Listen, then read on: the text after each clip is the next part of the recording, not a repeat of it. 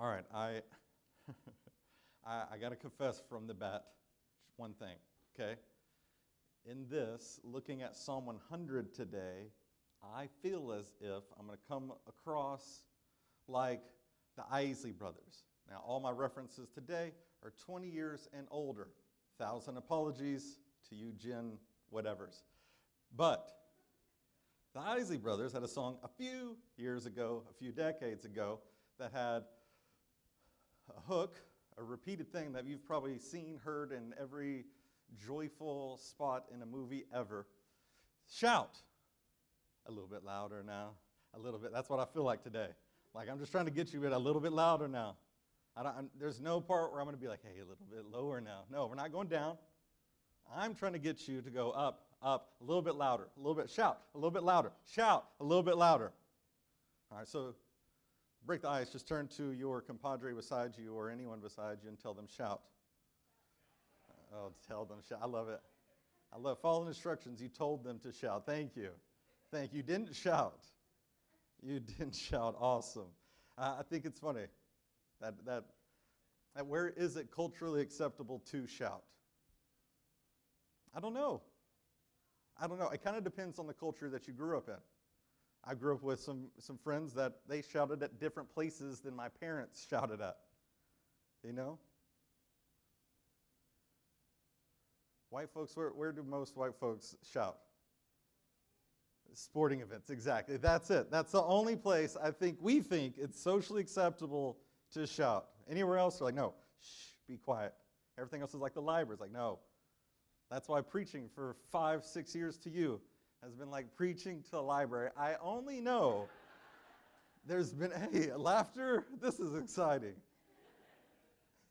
I only know that, that I only sense, I only perceive that the Lord has made maybe a meaningful impact on your heart when you look down and you write some notes. I'm like, okay, that's something. There's something, something happened. So today I'm saying a little bit louder now. Now, to get back to get to Psalm 100, I want to back up to Psalm 189, not 189, Psalm 89, where God is speaking, and it speaks of these problems that's happening with Israel, and it speaks of the problems of exile, of them being exiled out of their land, and it speaks of the problem of their their kingdom or their Davidic king, the Davidic dynasty being suspended. So they've been kicked out of their land, and the king and his line has been suspended and they're not experiencing what they thought they would be. And so, five questions come up from Psalm 89 that I want us to see because Psalms 90 through 106 really answer these questions, and Psalm 100 fits itself there. So, five questions that Psalm 89 brings up. How long does God's wrath last? How long does God's wrath last? And secondly, it brings up is God true to his nature Sorry, does God understand human frailty? Does God understand human frailty? Three, is God true to his nature of justice, righteousness, unfailing love, and faithfulness? If this is our experience, if we're in exile, if, if there's no king from David reigning on the throne in Israel, we don't have a king, we don't have a throne, we don't have land. What are these promises? What is our experience? Is God still true to his nature? Is he still who he says he is? Four, is God just in not taking vengeance against the enemies who exiled them? And lastly, do these questions undermine God's ability to rule? Now, I told you Psalms 90 through 106 uh, answer these five questions, but Psalm 100 just really answers three, four, and 5. The answer to 3, 4, and 5 from Psalm 100 is this The Lord is faithful and good and deserving of worship. They, the people, are the sheep of his flock and the citizens of Zion. So, shout. Shout. So, verse 1, here we go. Psalm 100, verse 1. Let the whole earth shout triumphantly to the Lord. Serve the Lord with gladness.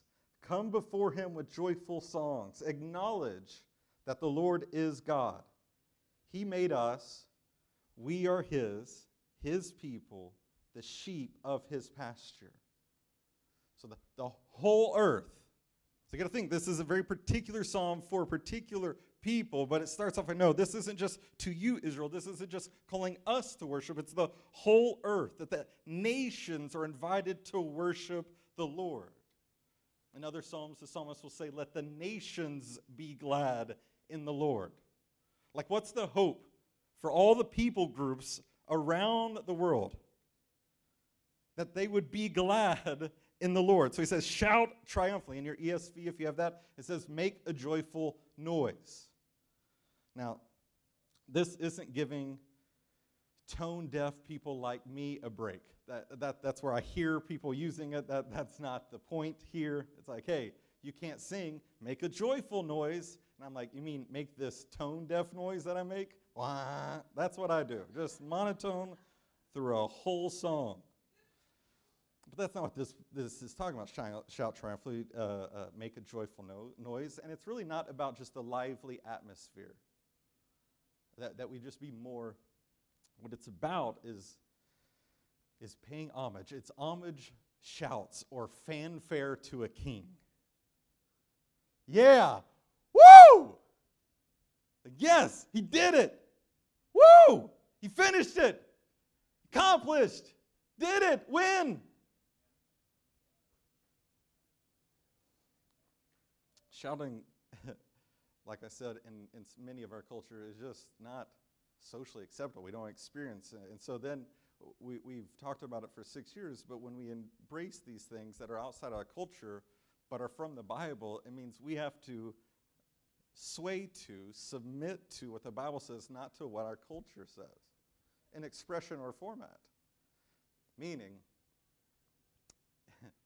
when the Bible tells us to clap or we sing songs from the Psalms that say, raise your hands, it, these aren't songs for us just to sing, it's to actually engage with. We're not, we're not supposed to, to shout quietly. Or I don't know how you can bend it in your heart, right? I shout in my heart. I don't know what that means. I don't think that's what God is saying. If, if you recall, we're going to look at Exodus a few times from this text, but, but when Moses is on the mount and he comes down with Joshua, what does Joshua hear while the people are throwing a raucous worship event to a golden calf? Loud celebration. They think it's warfare. They think a fight has broke out because it's such loud screaming and shouting. And that's what they're doing to this tiny golden calf that they've made from the golden earrings of the people that they've plundered because God delivered them. Rather than continuing to worship Him, they start praising, shouting, yelling at this God, thanking this tiny golden calf for deliverance. That's the shouting that is spoken of. It, it, it isn't acceptable. So we have to then say, all right, God calls me to shout, calls me to serve Him with gladness, calls me to, to come with Him before His presence with joyful songs. Then this really matters on Sundays. It really matters how we gather together as a people and praise His name. As we corporately express our joy and our gratitude in the Lord together.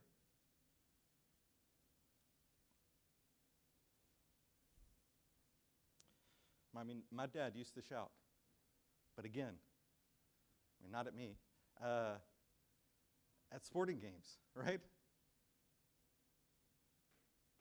At, at other players. I'm just kidding. At the at the refs, yell at the refs. I'm like, yeah.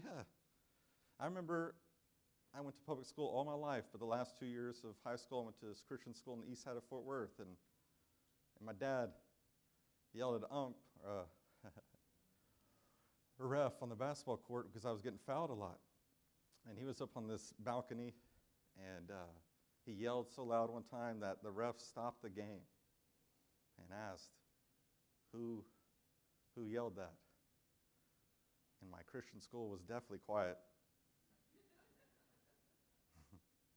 my dad stepped forward and said, I did. And uh, they kicked him out. And then the Christian school went wild. All cheered for him. I don't know what was happening. But,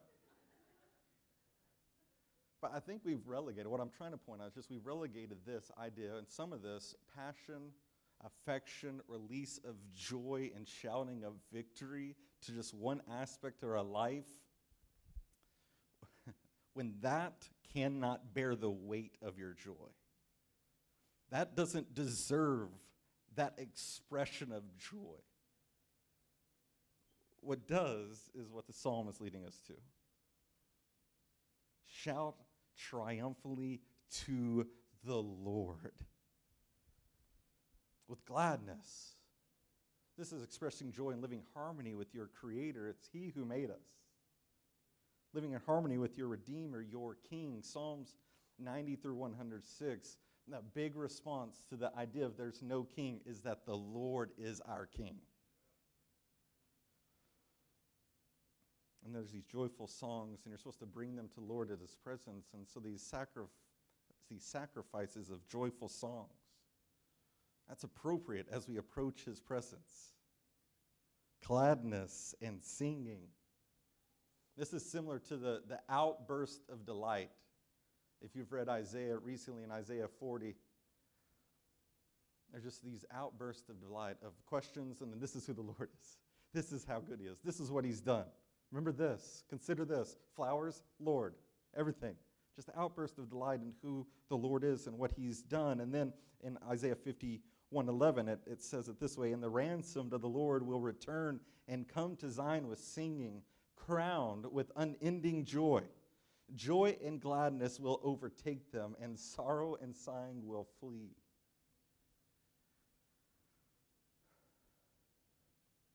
Like the woman pouring out oil on Jesus' feet, we, we pour out our affection, our adoration, our devotion on Jesus. We sing and rejoice. We gladly praise Him. And, and men, I know we get that the, in my first example is thinking about the, the woman pouring out oil on Jesus' feet, and that feels intimate, that feels weird, foreign to us, that we can't think about affection like that towards Jesus. And I just, I disagree with you because I think most of you, when you were a kid, had a man on your wall, a poster of a hero that you, you looked up to you praised, you told other people about. I think this is the greatest basketball player. I think this is the greatest X.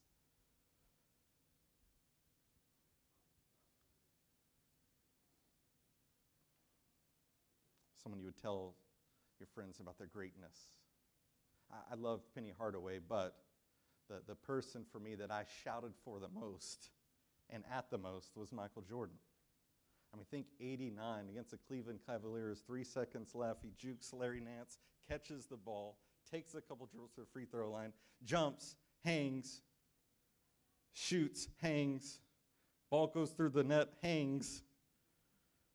Crowd goes wild. He's still hanging. Then he lands. He jumps again, pumps his fist through the air. The crowd goes wild. Yes, right? Yes.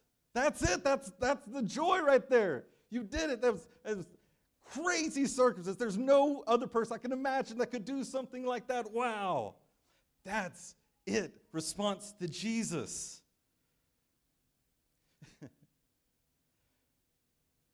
G- Jordan is cool, but Jesus is the Lord of the cosmos. Talk about his works. Talk about Jesus, eh, Jordan hanging in the air, but, but the Lord's the one who hung the stars and the moon and the sun in their place and holds them there currently.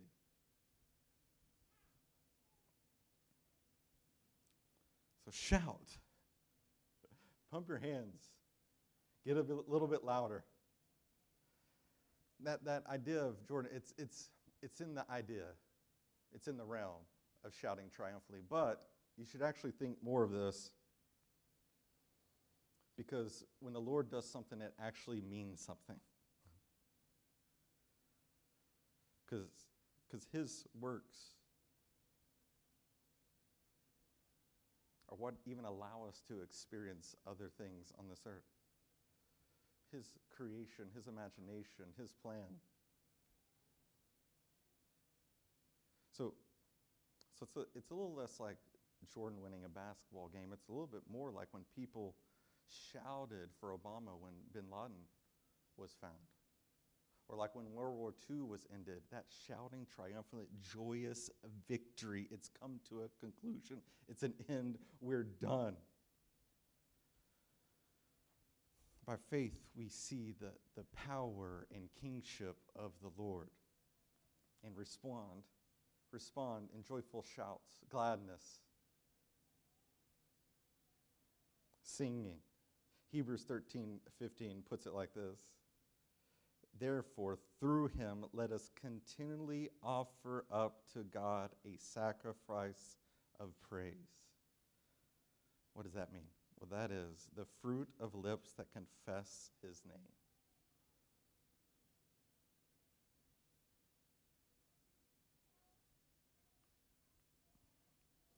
So, verses 1 and 2 call us to give thanks, but then 3 turns and celebrates the covenant. It acknowledged that the Lord is God. He made us. We are His, His people, the sheep of His pasture. Now, that, that know or that acknowledges to confess is to acknowledge Him, confess Him as what? As the covenantal Lord, as Yahweh, their only true God. Confess their relationship to Him. He, it, it's Him who made us. Confess their identity and position that we are His sheep, His flock, His people. He's our shepherd. And so he calls us to give thanks, tells us why, but whenever the why comes, it's all rooted in God's covenant. When he speaks of Yahweh, it's his covenantal name of this is who I am to you. Then he's, he speaks. It's quick, but he just speaks quickly of the covenant. You are his, and he is yours. We are his people, and he is our God. In Exodus, the sovereign God, Yahweh, graciously covenants with Israel after delivering them from Egypt, promising to be their God and their protector, that He will be their God. They will be His special people for His glory.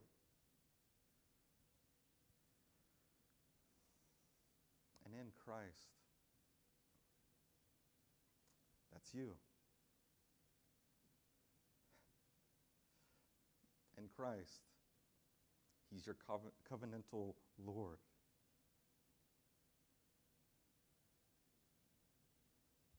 So the, the shout triumphantly is for us.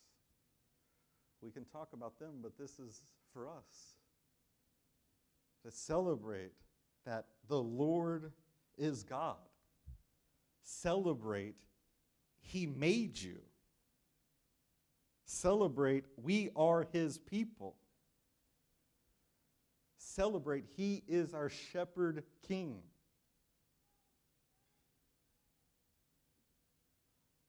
So then,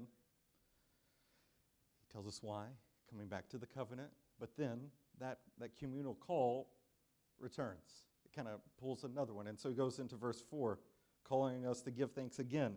Enter his gates with thanksgiving and his courts with praise. Give thanks to him and bless his name. For the Lord is good, and his faithful love endures forever, his faithfulness through all generations. Now, the, the, first two verses brought out the call to give thanks because of God's kingship, but then this, verse 4, emphasizes really the communal act of worship that we corporately come together and enter his gates with thanksgiving. That we come together and give thanks and praise his name. Now, praise and thanks so often go hand in hand because when God reveals himself to us, so often, hand in hand, he reveals his perfections and his acts, or his character and his works. And so when you see his beauty, his manifold perfections of glory, we praise him. We bless his name. We say good words about him. And then when we, we receive the works of his hands, his acts towards us, we give him thanks. And, and so they, they so often go with one another and overlap with one another because this is how Lord, the Lord reveals himself to us. We praise him for his character and we thank him for his acts. Now, remember the, the backstory. They have been exiled. The Davidic dynasty has been suspended. So I, I think we read Psalm 100 and or reserve it for the times when we do feel joyful. Like, hey, I'm going to stay in the Psalms of Lament forever. I'll, say, I'll save Psalm 100 for another day. There's that tension of there's so many things in life where we grieve and then we also celebrate. And so I don't, I don't think your circumstance dictates your response to this word. These people are not in their land. These people are under the rule of another nation. These people have lost the, the, the visual kind of image of the Lord to them through David, that kingship, is no longer there.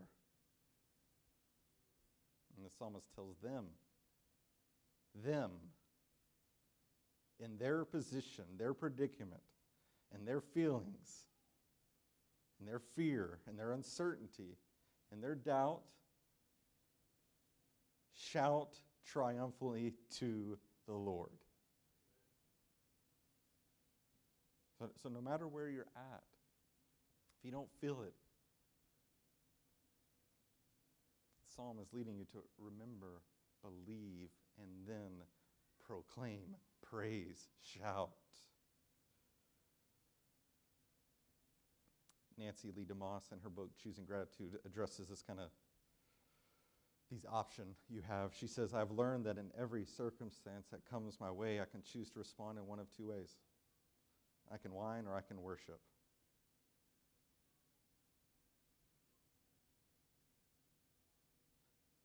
And I can't worship without giving thanks. It just isn't possible. When we choose the pathway of worship and giving thanks, especially in the midst of difficult circumstances, there's a fragrance, a radiance that issues forth out of our lives to bless the Lord and others. And then the thinking about Psalm 100 this question she asked, I think, is very helpful. Is the gratitude that flows out of your life as abounding as the grace that has flowed into your life? And, and, and that's my, I, I can joke about the sports and going to a game and how much some of us yell on a Saturday, but then quiet on a Sunday. But it's really just this I don't want to make just jokes about it. This is the heart of the matter. What I want for you is not a phony expression so that I feel better about your relationship with the Lord. What I want is that you would experience deeper and deeper the grace of God to you and then express that however that makes sense for you, but more. More. Why? Because His grace is more to, to throw in some more language, like your, your shouting, uh, I'll speak for myself, my shouting for Jordan should not compare with my shouting about the Lord. One, it should have super abound. My shouting should super abound because that's what God's grace does to me. Super abounding to me, so then flowing from me should be that, right? That equivalence, at least, or we're trying to get to that point where, like, I actually care more about Jesus than anything else in my life. And so he has my affection, my shouts, my heart.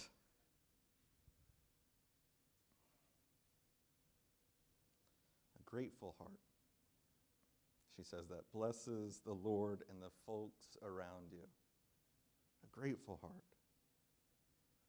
A grateful heart which enjoys people in their lives I like this, this corporate ash aspect that, that pulls us into, makes us think about how we come into Sundays, how we think about one another, how we enter into this place to worship the Lord. But I, I do know it's not saying enter into his house with grumbling and name calling. Enter in his house with grumbling and name calling and gossip and talking about other people.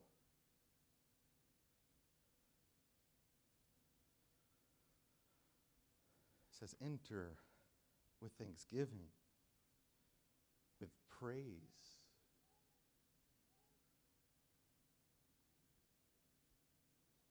We can come into this place and we cannot want to talk to people. We can stand away from, stand offish, come late, leave real early. We can go and talk about ourselves, just tell people about everything that's going on with us. There's many ways you can come to this place with what your ideas, what you're thinking, what you're going after in this moment. But this call to worship is saying, no, no. Priority, the centrality here is that you enter with praise, with thanksgiving, as we gather corporally to praise his name and to thank him for who he is and what he's done for us.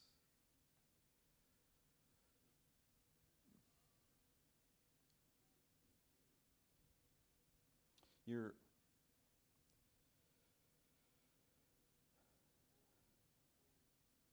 your group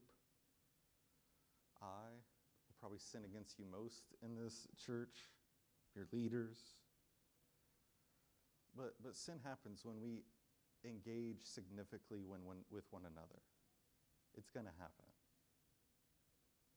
it's easy not to sin when you don't engage others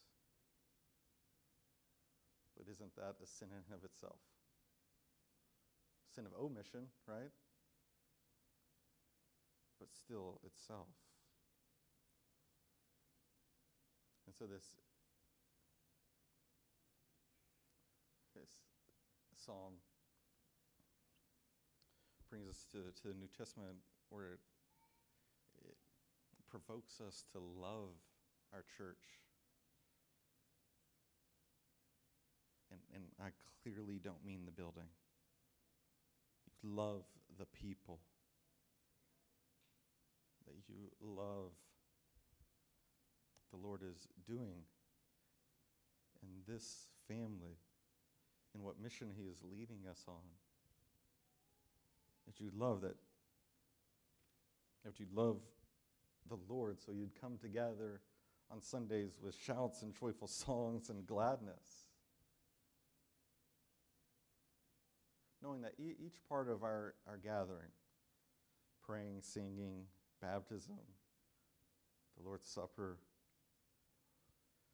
building each other up in conversations, preaching, they're all all of those are ways for us to enjoy and share God's grace.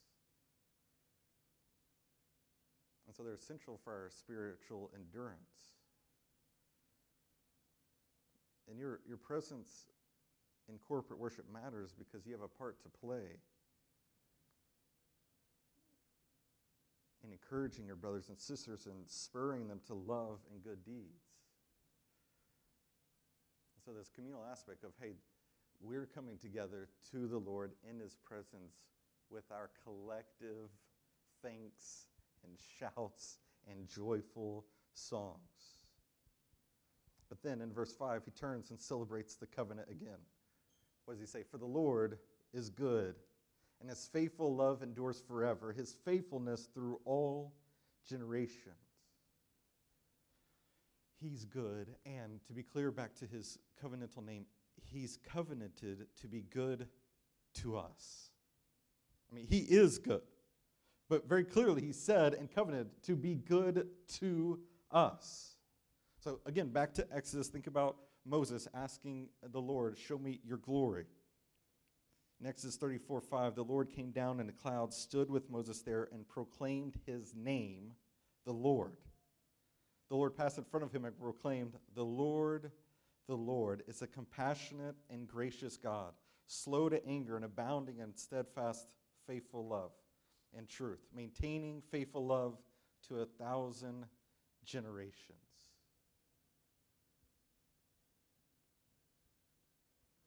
I love this because in exile or your leader failing you or your leader disappearing or your family disappearing or your dad abandoning you or the most conflict you have in your life right now that in all of that that you can recall remember the covenant that the Lord has made to you and shout triumphantly or or as the New Testament say rejoice.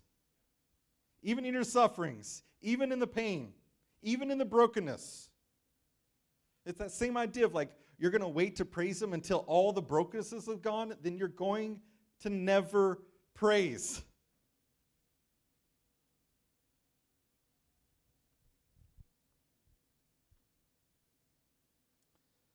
Before Exodus, though, in Genesis, God makes this covenant with Abraham and He says, Your, I'm going to give you a people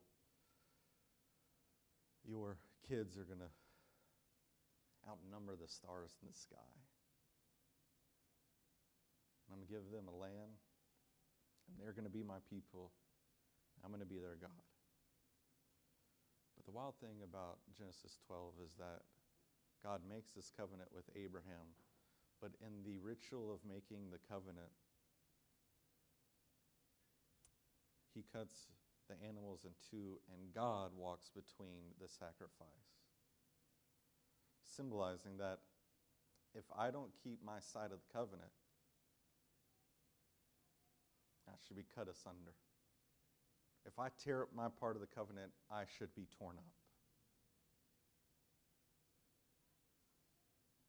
But then, thousands of years later, see that God not only is faithful to keep his side of the covenant, but he goes the gracious, super abounding, generous path. And is torn asunder, not for him tearing up his side of the covenant, but for us. And that Jesus, the God man, dies in our place because we've broken the covenant, because we've not loved him, because we've not submitted to him, because we've not treasured him. Because we've not acknowledged that he's the Lord. And so then Jesus comes.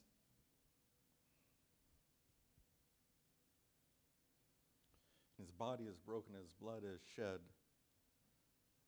not because his father or he failed anything or did not live up to any of their promise, but because we didn't. So he takes the curse of the covenant and then gives us all the blessings of Jesus' life being faithful to the covenant. Meaning, when the Lord looks at you, he doesn't see your dirty adultery of that spiritual idolatry and greed and love for money and, and desire for control and power. He sees you not as like the, the dirty, adulterous bride that we are. He sees us as his son, the righteous groom who lived the life we didn't, and now we're clothed with that life. So, a little bit louder now. You know what I'm saying? If this is the truth, if this is who the Lord is, then let's praise Him, thank Him, and unlock,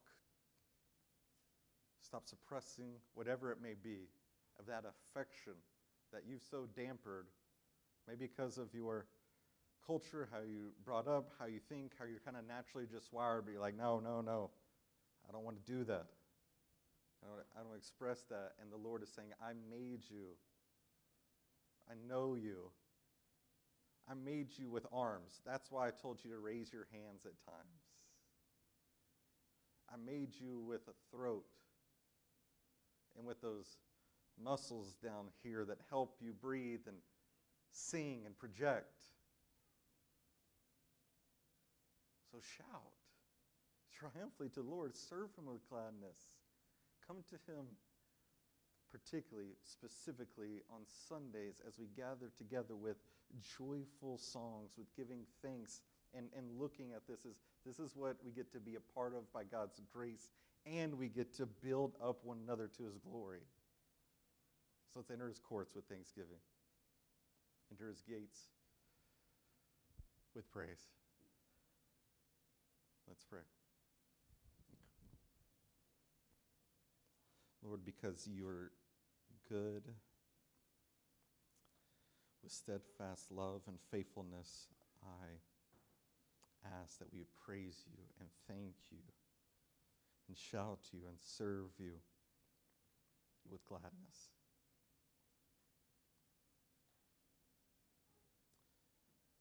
That is, a few weeks ago, we looked at Psalm 13 and we did look at lament and grieving things to you, Lord.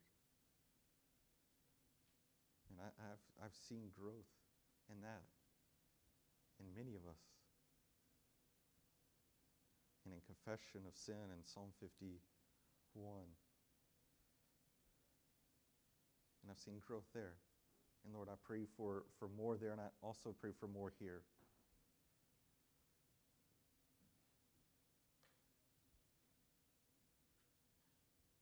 Lord, that we would passionately pursue you and praise you. Because who you are to us and to, what you've done for us. In Christ's name.